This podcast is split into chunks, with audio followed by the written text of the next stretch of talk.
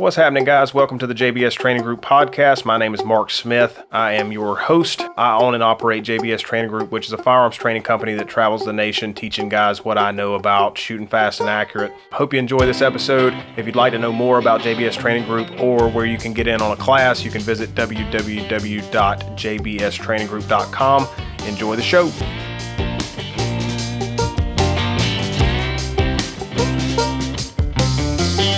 Are in Moscow, Idaho, and my name is Jeff Mau, Correct.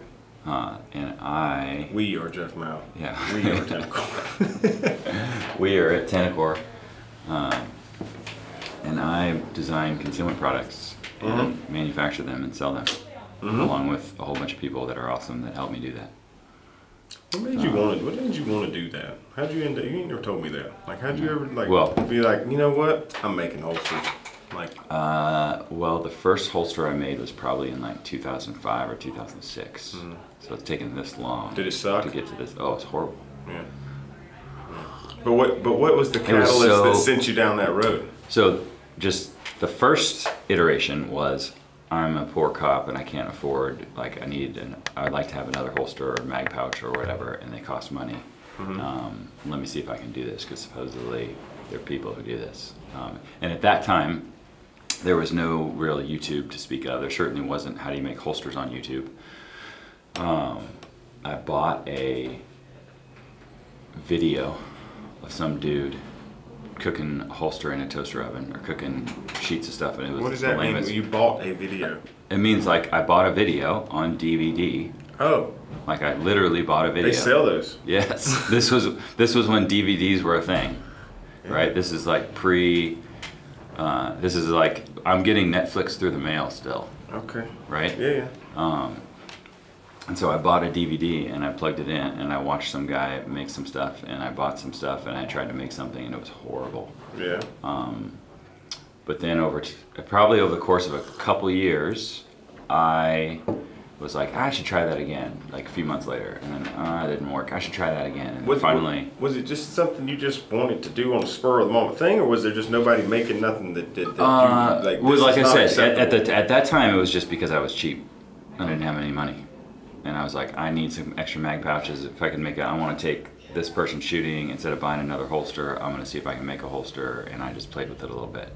But then there was a point where I figured out like, oh, you gotta heat it this much, and you gotta have this sort of definition, and this kind of, and, oh, blocking works like this. Okay, you can't just put the gun in there and expect it to come out. Um, like all of those things, and uh, probably around I probably spent a year, year and a half playing like every few months, and then I would well then.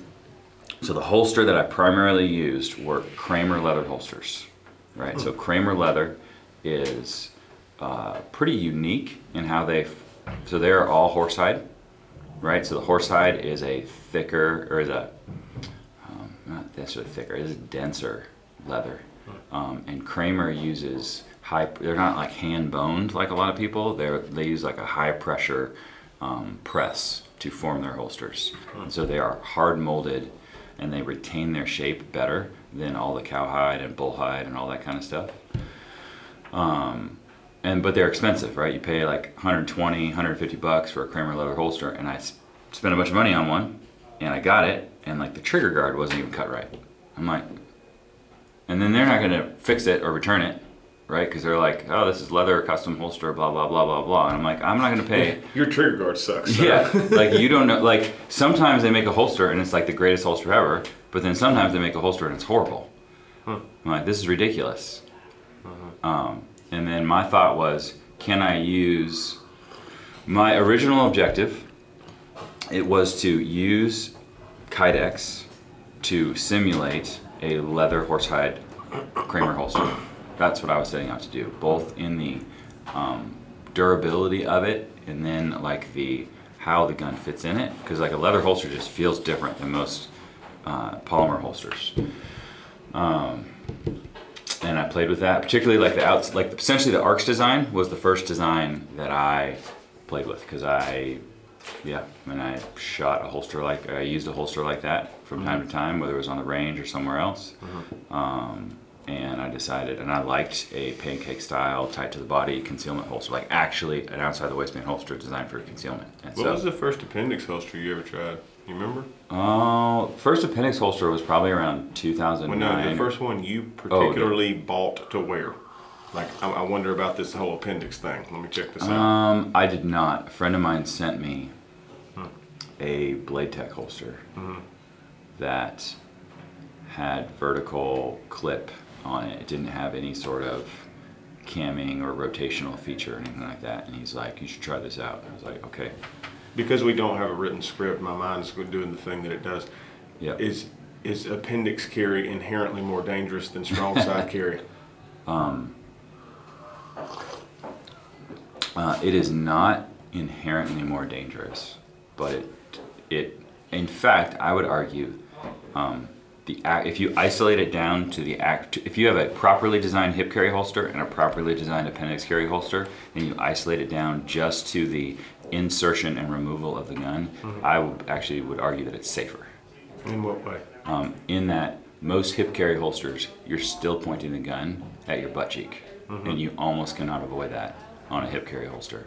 Um, particularly Because of the angle because down. because the well, just because the angle and the shape of your body, like your hips are wider, Big birthing hips, we call that. your hips are wider than your waist, Mm-hmm. and so for mo- and that's not everybody, but most people, they're actually likely pointing the gun at their butt cheek, and then if they carry forward of the hip, if they carry in that you know 230 to 3 range where a lot of people carry, then 100% most of the time they're pointing the gun at their thigh and their foot, right? And then also when the elbow gets back here and this leaves your vision, like weird Yeah, things happen. Weird things happen. But I- so if you assume a, from my perspective at least, a correct draw stroke and reholster of a gun, both appendix and hip carry, um, I think appendix is technically safer. That being said, Assuming you know how to do it the right Um, yeah, way. the margin for error, and if there is a failure, like it's a lot easier to deal with a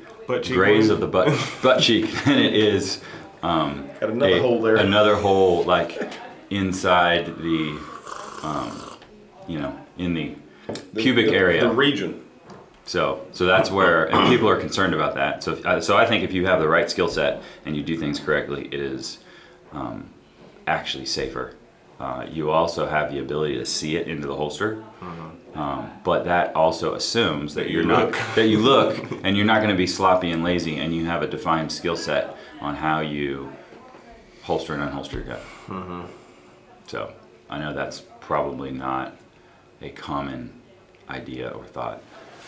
Yeah, I, I think um, I think the concern that I had about appendix carry by default made me more careful and safer with appendix carry. Like I never gave the attention to strong side that I give to appendix. You know. back- So here's a question day. for you. Okay. Why do you carry appendix? I carry appendix number one because it's more comfortable for me. I don't like this thing poking into my side all day long. Uh, number two, it's a more concealable option with more gun options as far as I can hide uh, little guns and big guns. I do think that the heavier guns carry better as far as comfort is concerned over the period of the day back here, like the big 2011 steel frame Nighthawks and all that. Like I want that back here but it does it allows me to, to move my body throughout the day without having to like adjust my shirt because it got hooked on the butt of the gun and like weird stuff like that. And then um, also the access of it uh, defensively or competitively makes more sense to me. It's it's more readily accessible from any position you can put me in almost um, and I can also protect it from you better uh, when it's in front of me uh, with both my hands involved. Um, and um, I can make I can make tiny guns disappear better. So your primary concern. I can make bigger guns So your disappear. primary concern is not a sub one second draw. That is that sounds like blasphemy. It's more like it's more like a, sub half second, but it's I'm working on that. Yeah, no, I, I agree. The um, my, if I were to No, man, rank those 'cause- things, it- yeah. concealment, um, like the objective as a private citizen or undercover police officer or whatever is if I'm trying to hide the gun, Just to to hide, hide the gun, Yeah. Mm-hmm. and it's way easy. I can wear normal clothes. I don't have to adjust my wardrobe in any way, Mm-hmm. um, and I can conceal a you know, like you said, I can make a small gun disappear. I can make a compact mid-sized gun pretty much disappear. Yeah, and I a don't- full-size gun is hard to see. I don't Yeah. want I don't want people noticing any weird stuff, you know, and, and I think that the majority of society don't, doesn't notice anything anyway, but we do, you know, Yep. like I see it all the time. Yep. Um, you know, and I'm not really trying to draw a whole lot of weird attention to myself. That's why I wear these boots. Yep, Uh, I- Wookiee I- boots. I- yes, because I don't. Yeah, just so I- you I all just- know, I just want to Mark killed a Wookie and skinned it and made himself some cowboy boots Yep. to go well with that hat. Yeah, I try to I try to be the gray man. um, but no, the, the sub one second draw thing is not. Uh, it's a priority of mine when I'm working on my skill set, right? Like it's a priority of mine when I'm working on my dry fire, and I'm trying to. Uh, my primary focus is the speed of what I'm doing, so that it makes the default program in my brain quick, uh, regardless of the influx of problems that may occur during, uh, you know, the, the actual draw for score for life. Um, like I think you should be as fast as you can be in a controlled environment so that that speed is still there and even your slowest draw is going to be faster than most because you've developed that speed but I don't prioritize that as far as like the measure of a man you know like it's, it's like honestly man like we're being honest the draw is such a small part of the course of fire. Like it's it's and there's not a t- if, assuming you're decent, right? Mm-hmm. That's not where you're going to gain the majority of your time. Like now, if you're doing one shot draws, then it matters a lot, right? If you're being scored on that, or or if you're doing the fast bill drill, you're being scored on that. But if you've got you know uh, three targets that are in depth, or you got a, a mover or a swinger in two positions, or you know anything weird like that, the draw kind of takes a back seat to the, the points and the biggest chunk of downtime in the course of fire, right? Which is typically the movement between positions and uh, manipulations of the gun. Um, but but no, I, I, I man, I, I often wonder, I wonder how many people have scars in their body that wouldn't be there if they weren't chasing things that really they shouldn't prioritize. You know, and, and that and it's weird to talk about because in I'm not, in no way am I saying you you shouldn't be fast. Like that ain't what I'm saying. You know, um, but how safe can you do it is is the measure, and how quickly can you do it and maintain that safety. And once that falls away, then I think like no matter how fast you can do it, I'm not impressed, dude. You're pointing guns all over the place. You're, you're you know you're doing dumb stuff. So by default, we end up with people with gunshot wounds from appendix holsters that are not a, they're not a, a byproduct of the appendix holster man. They're a byproduct. like, byproduct. like, it's the human element that did this. You know, and so you know, I, I called you the other day about that that leather rig I had that was you know pulling the trigger when when I put the gun in it, and and so is that is that an unsafe gun? Is it an unsafe holster? Is it me? Is or is it the dismal tide of like all of these things combined that come together to create a problem? You know, and uh, so I, I do not believe that appendix carry is more dangerous than any other kind of carry. I just believe that the human element and the, the lack of understanding of what the, the possibilities of what could go wrong here lead people to, to do things they like. I, ha- I have a guy like I know a guy that has. Uh, removed some of his God-given talent um, while trying to holster a pistol seated in a vehicle uh, and just didn't pay it. Like he's sitting in, in a parking lot, just waiting on somebody or something and messing around. He wanted to look at something, you know, do whatever, and goes to stick it back in there. T-shirt's all in the way, and he cooks one off into his into his groin, man. And it's like. Was that because appendix carry is dangerous, or is that because you were being dumb and unholstering guns in the middle of a parking Yep. lot in a car? You know, like, like maybe, maybe that's a thing. You know, For sure. So uh, let me throw this at you about the draw from a either domestic law enforcement or private citizen concealed carry perspective. Um, I, well, I, I definitely do not argue at all that it's not important because I think it is important. It is part of a well-rounded shooter. Um, should have a very consistent and deliberate draw stroke that they should be able to execute under pressure subconsciously.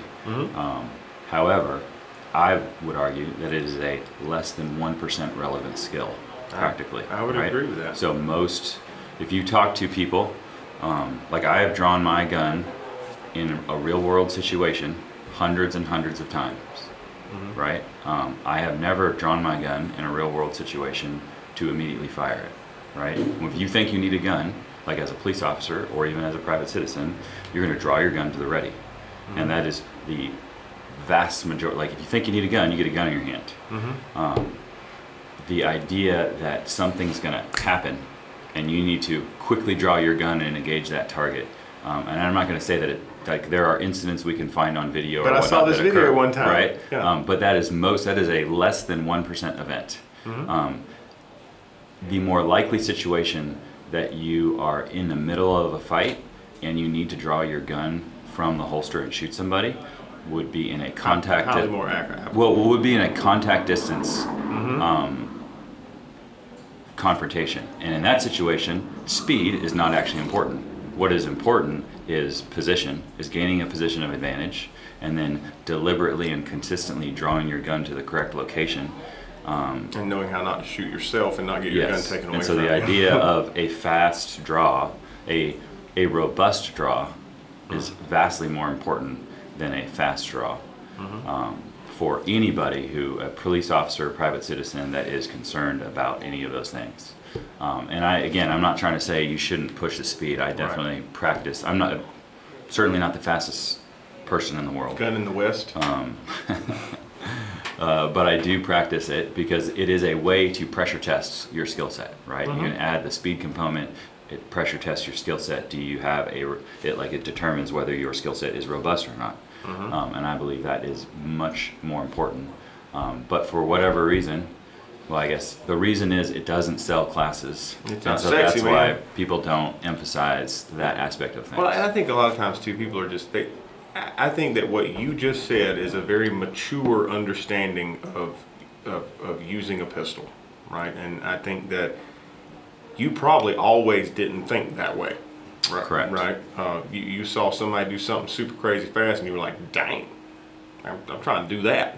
You know, like that. That seems like I would want to be able to do that. You know, because like, what is what is detrimental about being as fast as possible? The answer is nothing. But there's more context to that that people just don't. they- they- they- and, and man, I can't, I can't, uh, I can't make you believe it or make you understand it. I can just just wait on you, you know, waiting, waiting on you to, to get to that level of maturity that, you know, where, where you understand it ain't, it ain't the one thing, man. It, it's never, and that's like, that's, I've been trying to preach that nationwide for the past year, man. It, it ain't, it, I'm not impressed with this one thing.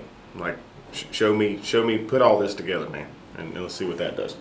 Um, and I, I think that people get wrapped around the axle about trying to please people on the internet. You know, Dave Ramsey says uh, people are broke today because they are spending money they don't have on crap they don't need to impress people they don't even know.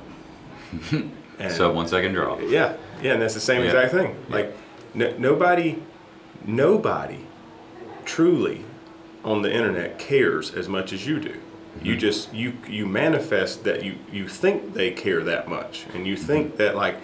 And did you know that if you can do a sub one second draw, you are not the first man ever to accomplish this? You are now among multiple men that can accomplish this, and so nobody remembers you for that.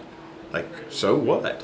You know, um, and you know, I, it's it's very strange how people will prioritize things and not think about them based on what social norms will push to their forefront of their mind as being, you know, you, you're now you're now morally or, not morally, uh, socially superior if you can do this. You know, mm-hmm. and it's it, it's very I mean, it's part of that is shooting and taking classes is kind of like some people's golf, mm-hmm. right? Where it's like it is there is a practical component to it, but it is mostly a recreation thing, right? So in the context of going and recreating in that activity, there's you know there's little milestones that people are trying to mm-hmm. to get Mm-hmm. get to, right? Speak like coins and patches and qualifications and like all of those tests and whatnot. I mean, they're part of that. It's like, you know, if you go, did you go play at that fancy course and did you shoot a cer- cer- certain score? That's the mm-hmm. same kind of thing. Did you go to that fancy shooting course and did you shoot a certain score? Mm-hmm. And people are in pursuit of that rather than, and, and I'm not at all saying there's something wrong with that, right? That is like we live in America and people have the right to do whatever they want. Um, and it's cool and too, right? it Like, it's, it's cool. cool to go it's accomplish that, right? Yes, like, that's and hundred percent. Like I have been the person. Like I've spent a lot of money on. Like I've spent a lot of money on training. I started taking classes long before it was a cool thing to do um, because I thought it was a cool thing to do. And I traveled the country and trained at the time, um, trained with all the cool people. You know, I'm, I'm the guy that flew out from Seattle to West Virginia to take a Pat Rogers class at, at the shoot house place, right? Because I was like, oh man, 10 8 forums, That's that looks so awesome, yeah. right? And that's got to be the coolest thing in the world. Um, and it was good, but it wasn't what it wasn't what the internet made it to be, Right. right? Dang it, this is just a man. you know? Uh, It's the yeah. whole don't meet your heroes thing. You Yeah, know? but there is a part of that that is divorced from the practical application of this, right? And I think it's important at least to acknowledge that, like at least acknowledging that if you're going to go pursue it purely or primarily as recreation, then that's perfectly fine. Um, but don't fool yourself into thinking that the pursuit of that recreation is as practical as it could be if you focused on other things. So I think competitive shooters, right? They clearly are focused on performance and results, and so they get that. Um, ideally, most police officers, um, but being a former police officer myself, I know that that's actually not the case. But ideally, they would again be in pursuit Of performance. of, of performance from a professional perspective, a different type of performance Sure, than a yeah. uh, competitive shooter, but in pursuit of performance. Mm-hmm. Um, and then certainly the private citizen can be as well. Why does Tenicor make the best holsters in the land, or do you think that you do? Um, What is it about your product that stands apart, or is it just, man, I just wanted to do a thing the best I could do, and if you like it, you like it. If, if not, there's plenty of people that make good holsters.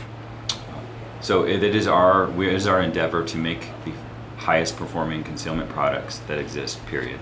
That's what we're trying to do.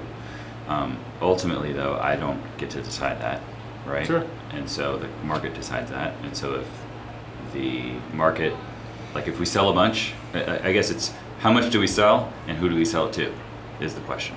That last part's interesting. A lot of people don't care about that. Yeah. Yeah. Um, so we actually care about that a lot. Yeah. So we care a lot about who we sell it to, um, and who, you know, when people are going to do things in other places. Like, and that is one of the things that we think about is like, this should work because if it doesn't work from a concealment perspective, like someone, some American is going to be somewhere overseas, and if our jo- our product is not concealing things correctly, they're going to get rolled up and tossed in foreign prison, right? And if our gun is not able to consistently hold the gun and survive a violent confrontation um, from a retention perspective or from presenting the gun when it needs to be presented, uh, then again, right? You're going to have you have somebody who's actually doing something for real that is not able to execute those tasks, um, and that that is our perspective. And we have a lot of it is like I, you know, I started training and teaching around 2004, 2005, and I've been developing certain relationships with people for that entire time. And so we have we have really interesting and cool connections with different folks around. Um, we're able to get product to certain people that maybe other companies aren't able to. Um, and those people seem to appreciate how our product works. And so they'll buy it and they use it. And, you know, we, yeah, it's pretty cool. Talk about retention. I saw a concealment holster on the internet that had an active thumb retention device. Mhm. Is that needed? Uh, I think for a concealment holster, it is not needed. So if you have it covered with a garment, Mm-hmm. then uh, that cover that garment covering it is The hiding it from level. view. It's your first level. It's hiding it from view. It's making it more difficult to access. It's adding all of those things. So I think particularly for a inside the waistband, right? For an outside the waistband, you could argue you might be better off with a piece of a little bit of retention if you're actually carrying this for serious work. Um, even if it's concealed on an outside the waistband. But I think certainly inside the waistband, hip carry or appendix, perfectly fine with not. I think as soon as you uncover that holster and mm-hmm. remove that layer, then you are just frankly, I think you're negligent. You can't don't keep have, eyes on it the whole time. Yeah, you're negligent if you don't have some sort of active retention on the holster. How does a fellow know when he has the appropriate level of retention on his concealed carry holster? What is the measure of that? I've never seen anybody talk about or write about or put anything out about this is how you know like this is this is a starting point of where you probably should be at because I see a lot of guys in class, man, that will they'll have their holsters where like the gun will will sit in it, but it is Yeah, not, not- being retained. Yeah, that's a good question. And, and so like, how do I know? I'm gonna tighten this thing up, but how much? And then, and then how much is too much, and so on and so forth. Yep. Um, so speaking back to one of the earlier questions, so the asking about why we made the holsters the way we did, and one of the things I talked about was the difference of a uh, horsehide holster and how it's like full friction, right? And you don't have like that click. Um, And so that's a thing that we get lots of times from customers is like, you know, I don't like this holster because it doesn't have a click, or you know, I'm used to. And but just frankly, my opinion would be that most holsters, particularly polymer holsters, Kydex holsters, whatever, people don't understand how a holster should be made, and so the molding is really loose. You put the gun in, and it all jiggles around, and but they put this very definitive, Snap. tight, snappy part, um, and most of the customer base has been trained that that is how it should be. Where in fact, that's wrong and and I'll be bold enough to say that that is just wrong, sloppy, lazy, not understanding how a holster should be. And I'm not saying every holster out there is like this, um, but they fundamentally don't understand because they don't understand performance. They don't understand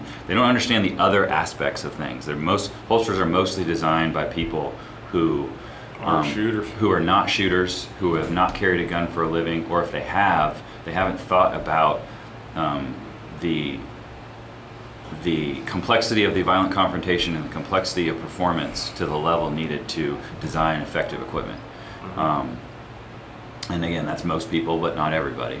Um, the so our objective with the Tenicor holster was can we mold it in a certain way that it essentially feels like a leather holster.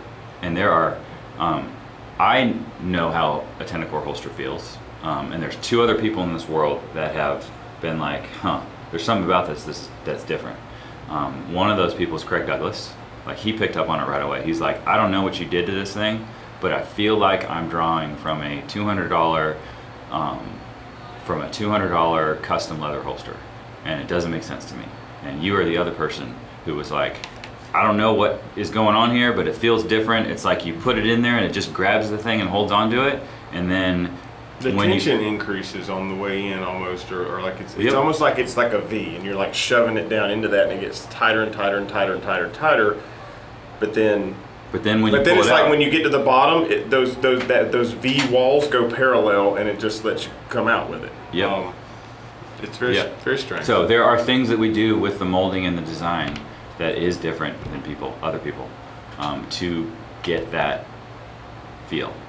Um, when it comes, you know, a common thing is like why like is that? Why does that feel important? Why, why do I care? um, Like that's very interesting. That's Yep. very that's very unique. So, but, but so, one of the things that I found with the molding of most, I didn't like polymer holsters, um, and this was mostly a hip carry thing. It's probably less of an issue for appendix carry, but you could essentially, like with rotation, like sitting in a seat, you could cam your holster in, and you couldn't get it out. You get stuck in there huh? um, and that was a and you know maybe that is a a 2000 2005 kind of thing but as i was developing the product i was like i am not going to do a product like that um, and so the idea that you're going to have full friction grabbing of the gun in the holster um, and like you just i just want to create a smooth in and out I want to feel like a person is holding this thing. Yes. And, and then and Something then, and organic. can yeah. right? You want like I want to feel like the security of the organic holding of it. Um, also, if you have like if you do have weapon retention stuff, and you have weird camming that is going on there, that is putting more pressure on parts of the holster and make it more likely to break versus if it is all this kind of one package. Um,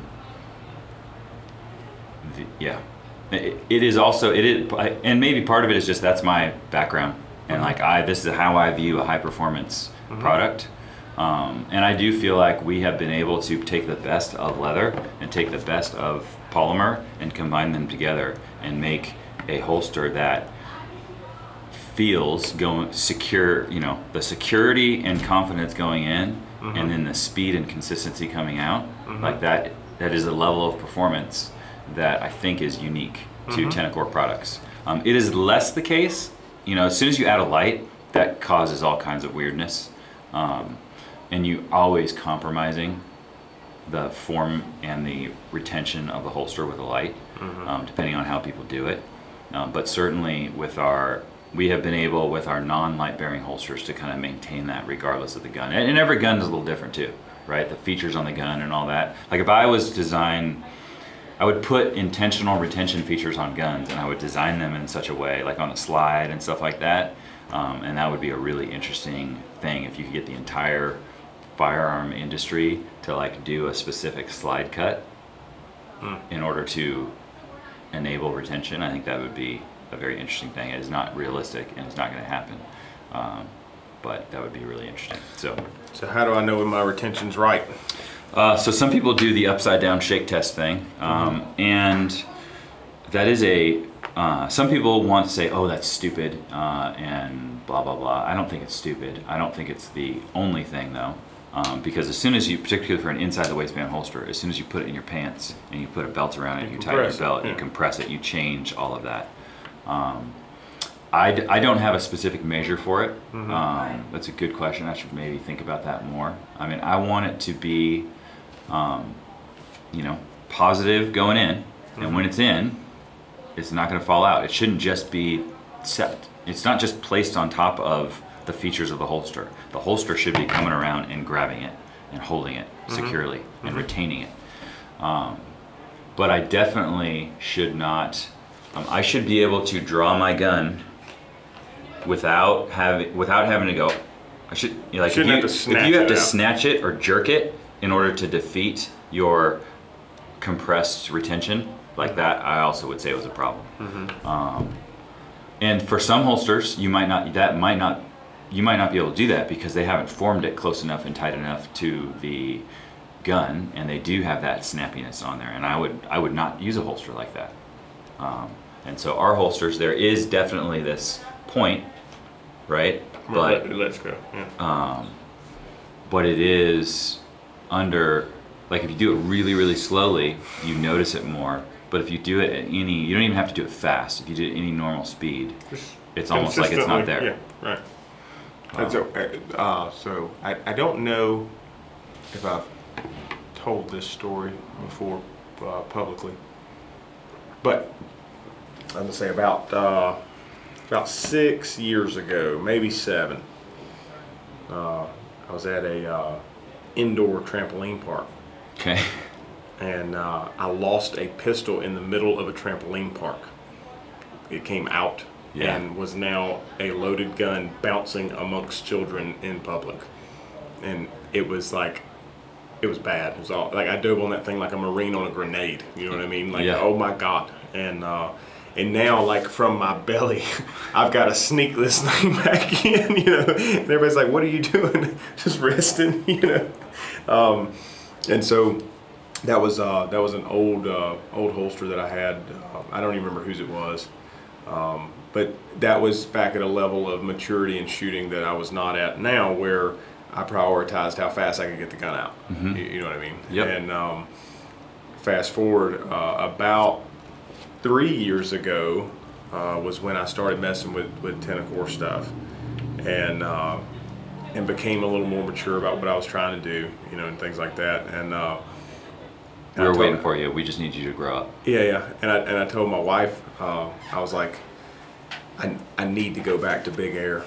You know, and she, and she was like, "What? What are you talking about?" I was like, "I, I gotta, I gotta test something." Yeah. You know, and uh, and it sounds real stupid, and, and it is, it is funny, um, but like it was, it was genuinely anxiety inducing to go back to a trampoline park with a gun on. Like I, I was, I was, I was, I was like, "All right, I'm doing it," you know, and uh, and I took a, it was a Glock 19 and I jumped on a trampoline park for, for an hour and a half with my kids, and uh, and it and it and, and I was like, okay, well this is, I don't know if this is good, but it's definitely better. Passes the trampoline yeah, test. Yeah, right, this is better. um, and then uh, we went on some, uh, we did some dirt bike riding one time. I had a pretty gnarly wreck on a, on a dirt bike one time, and it held it held through that. I lost my uh, my my keys came out of my pocket, um, and my flashlight came out of my pocket. Uh, but my uh, my gun was still there, wallet was still there. Um, and so there's that. Uh, and then also, you know, pressure testing against other human adversaries in force on force environments. Um, it, it, it, it has passed the test on that. Let's talk about the retention as far as the retention of the holster to the pants. Okay. Um, like how do you attach it to your well, body? so how do I know what I need, right? So like, tell me about uh, tell me about FOMI clips. So I would view. Tell me so what a, tell me what a FOMI clip is, because I might not know. there is. So that is a specific brand of, or it's not just a style. a so so yeah. basically, it's a plastic injection molded clip that is top mounted, um, and has like a claw on it. Mm-hmm. Um, and there's angles and stuff, and the it, is basically so either the idea either is that grabs clip your belt. or yeah, it grabs your belt. That clip or various versions like it. Some perform better than others, is what most people use, and they cost you know, if you go have your own tooling made for something like that, you can probably get one for 30 cents, 25 cents from China. You mm-hmm. can buy them in bulk from holster suppliers in the 70 to 90 cent range, depending on like your quantity, right? So they mm-hmm. are a very inexpensive attachment to put on there onto your holster. So more, so I, again, I think about everything in systems, mm-hmm. and so um, the attachment method of putting this on your body is not disconnected from all of the other things. So it is the holster, but then it is the attachments, it is your belt, and it is your pants. And all of those things, and it is also your shape and the size of your body. All of those things are factors with how the gun carries, how it conceals, um, and how it is going to perform under retention.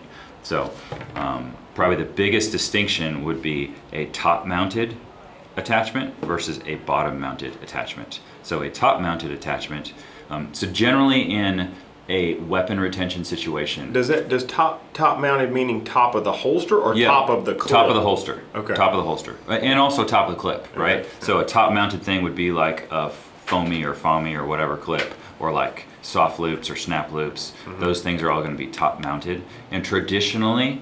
Like if you think back to like Blade Tech and all that, Mm-hmm. most holster attachments traditionally, like in the ni- late '90s, early 2000s, were going to be top-mounted holster attachments. Right. A bottom-mounted one is going to have some sort of strut that goes down the back, and the screw point of attaching the clip to uh, to the holster is below the belt line, right? So basically, above the belt line attachment point versus below the belt line attachment point from a from a weapon retention perspective, you know, obviously there is keeping the gun in the holster. That is something to consider, and you might use certain techniques uh, to if someone is trying to get the gun out of your holster, whether whether your hand, whether they have the gun and you put your your hand or your forearm or something on top to keep it in the holster. Like that is one aspect of it. Another aspect of it is going to be um, does the gun or does the holster stay where it's supposed to stay on your body, right? And generally that is going to c- come off through rotational force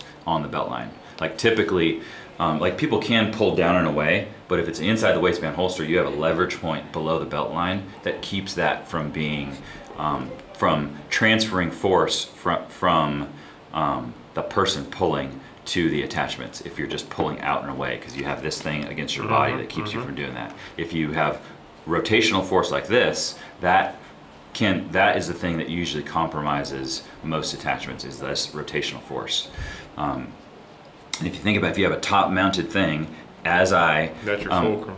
Yep. This as I rotate this, the force is more directly transferred to these attachment screw points versus if I have a bottom mounted attachment and then I have some sort of leg or strut that is basically going from here to there. As this thing rotates, that leg or strut in the back it, is yeah. holding it, but any flex or ductility in that material in the back will um, it reduces the amount of pressure on the attachments. So what we have found is I can put slots here. Like with if I'm using a DCC clip, which I believe is the highest performing holster attachment on the market, if I use a DCC clip, I can put all kinds of slots and various like if I put a slot in here instead of a, a hole, it compromises the ability to retain the attachment to the holster, right? So if I put a slot down here, it works fine. If I put a slot up here and I put it on like some sort of top mounted clip like a FOMI or whatever, that does not work very well. Mm-hmm. The the the whole thing will open up like you're just transferring a ton of force to this air to the top area of the holster and the um, the screw attachment will like pull through, right? And so that is a consideration when it comes to um, to retention. And so, with specifically, so uh, I am personally not a fan of any top-mounted attachment. I think all attachments should be low for a super high-performing holster. Right? You can get like the DCC monoblock is a decent alternative. Um, the flexibility of that absorbs some of that force versus the plastic and performs better.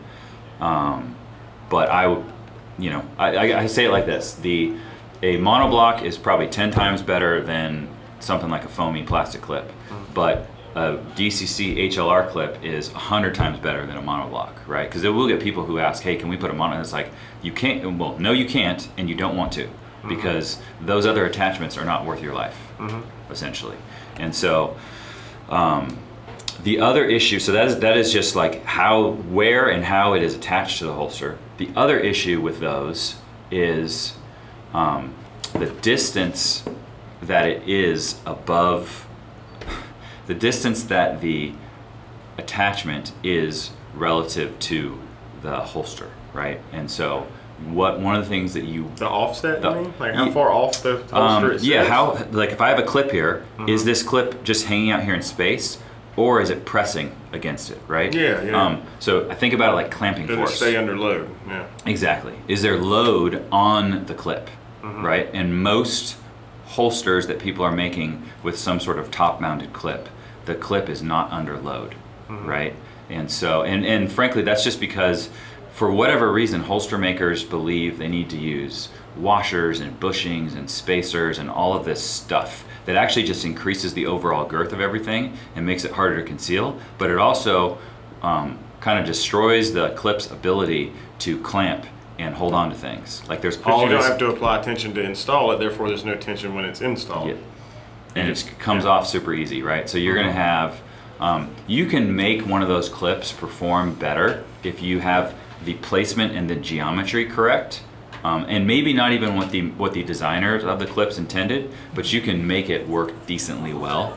Most holster companies do not do that, um, and that's why you see with very like any sort of um, training exercise or scenario that involves combatives, oftentimes you see those those clips just pop, right? And it pops out above the belt, and they just come off. And uh, you know, you it is the draw your gun, you got a holster attached kind of thing, or just the whole thing falls out and you got a holster and a gun laying on the ground. I mean, that is super common.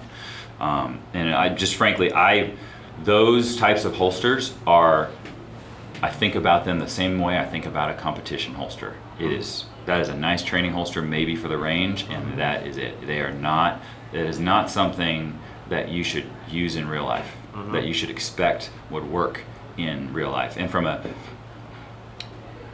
I don't see any value of those types of holsters because I wouldn't train that way. I mean, I suppose you could have a your real life holster and then your lame training holster, but I don't see the value in that. And so just have a good holster that does the work. Um, most of those holsters, you probably can just buy DCC clips, either the HLR clip or the monoblock. Change it out. Don't put any washers or spacers so it's as close to the holster as possible. And you can take a 20 30 40 dollar holster and and for five dollars turn it into something that is um, no long that is reasonable to use to carry life safety equipment. Like it is not that difficult to fix it, um, but most companies are not producing something that out of the box is that way. And usually, like even if they're selling like something with monoblock, you probably what you need to do is get different hardware and remove whatever spacers and bushings they have in there to Flush get that mount to get yep flush mount it to get that sit closer to put tension on it to get it under load Mm-hmm. um, so that it holds better. mm-hmm. Yeah, that's what I think about this. That's super nerd. Who would have stuff. thought so much goes into making a holster? I thought it just had to be comfortable. crazy, crazy, crazy. How do you prioritize um, a holster's attributes? What's what's what's the what's the number one thing? What's next? What's next? What's next? Like what do I like? I, I care about this, but until this occurs, I don't care about it. Yep. You know, um, I like think that. about robustness is my first priority. Um, It can't break. uh, it can't, while doing its job, Mm-hmm. it can't stop doing its job. Hmm. Right? Like it's supposed to do a thing. Um, and that, yeah, I think that is the most important thing. Um, And that's because I've seen in, like, I've never been in a real life handgun retention, someone trying to kill me and steal my gun. Um, I've been in lots of training like that. Um, the company that I used to work for, Insights Training Center, we did that sort of like the, there were two people in the country. Like Insights started doing that in the um, mid '90s. Like I didn't start working for them to that point. Um, Insights was doing it before Craig Douglas did it.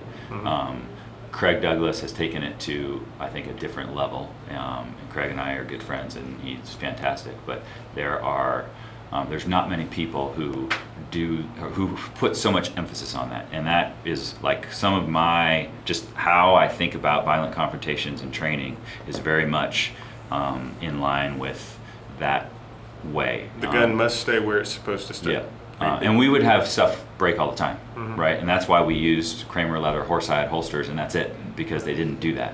Mm-hmm. Um, but then it had, they had all those other problems. So the gun has to keep doing what it's supposed to do under the pressure of a violent lethal, lethal force confrontation that includes rolling around on the ground and hitting each other and people trying to steal your gun and all of those things. And a grown man literally attempting to rip it from your Yes. pants. Yeah. Um, and most holsters like self-destruct. Like the hardware they use the backer here like a common thing is you like put a gun in there and twist it and a lot of this stuff will just pop. Um, and there's all kinds of interesting things you can do to destroy holsters i mean that's one of the things that we do around here is we destroy things. And it's like what like you have to know the breaking limit because if you don't know the breaking limit then you don't know how well it's going to perform. Like i remember talking to a guy who was trying to start a holster company um, and I was like looking and I was like, man, that ain't gonna work. And I was like, have we have you tested that? And he's like, no. I was like, do you want to test it? Let's like let's break your holster right No. now. And he's like, like that just freaked him out. And the idea that he spent however much time making this thing Yeah. and then we're gonna destroy it. And it's like, well, of course you're gonna do that. Um, so it needs to keep doing its job under reasonable pressure of the event.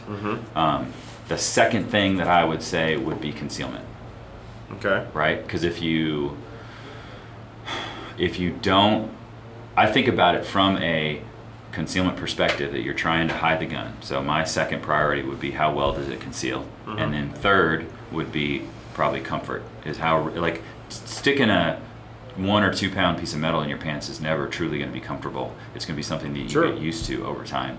Um, but some things can be more comfortable than other things. So robustness concealment, and then comfort is how I think I would prioritize things. How come Tenicor don't make a holster for my gun? Not not enough of the kind of people that care about robustness, concealment, and comfort would buy a product for your gun. Hmm. That is why. And so we are we are going after what, what I would term as the professional user, and I don't necessarily mean the person that gets paid, because there's lots of people that get paid to carry a gun that are not professional in how they think about it, and there's a whole lot of people who are great Americans that are professionally minded in how they go about carrying a gun. Uh, and so those professionally minded people, whether they're paid or not, are the people that we are trying to go after as our primary customer base. And they Those- use a, they use a common denominator set of, of Yes, weapons. Those people generally use a small selection of weapons. Mm-hmm. Um, the vast majority of them are shooting Glocks, Mm-hmm. and so that is mostly what we sell. Like even the like the Sig and the 2011 and all of that stuff makes up a very small percentage. Um, but they, so- they exist. but they exist. Yeah. Uh, and some things like you th- like I know Smith and Wesson sells a ton of M&Ps. Mm-hmm. We sell almost no M&P holsters. Mm-hmm. I, I have no problem with making M&P holsters. I think the M&P is a perfectly fine gun. It shoots well. I mean, particularly the 2.0, right? It's a great gun. Happy to make something for it, but there's not really any demand on our customer base, and so we don't. I wonder why that is. I wonder why that one hadn't taken taken hold.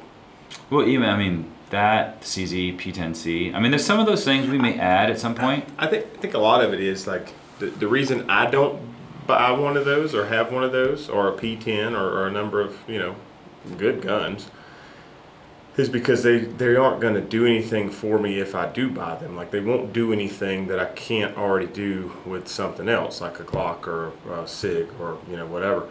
Um, so like it's, it's not that it's a bad gun. It's just No. that I already invested. Like I've been doing this long enough to have the things I have before those came to fruition, and I don't feel the need to go purchase one to gain anything because I don't believe it's going to give me anything. So therefore, I just maintain what I already have.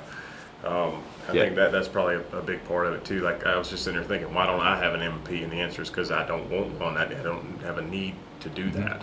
Um, you know, I guess if, if money were no option and I was into collecting or something like that, maybe I'd just go buy one. But I, I, I'm not going to shoot it because I already have. I'm, I'm vested in all the other things for the ones I have. So, what- whatever. Um, super cool, man. Well, what else you got? You were out here for training. I was. Thank you for coming out. Yeah, you were, Uh, it's a good class. Thanks for having me. Super cool. Well, that's that. Okay, Appreciate the heck out of you. Talk later. right on. All right, guys, that's the show for the day. As always, if you'd like to know more, you can visit us at www.jbstraininggroup.com. If you'd like to get in on a class, you can check the roster and the schedule, which is always changing. If you'd like to host a class, you can hit me up at jbstraininggroup at gmail.com. I appreciate the heck out of you guys. Make sure you talk to Jesus today, and we'll see you on the range.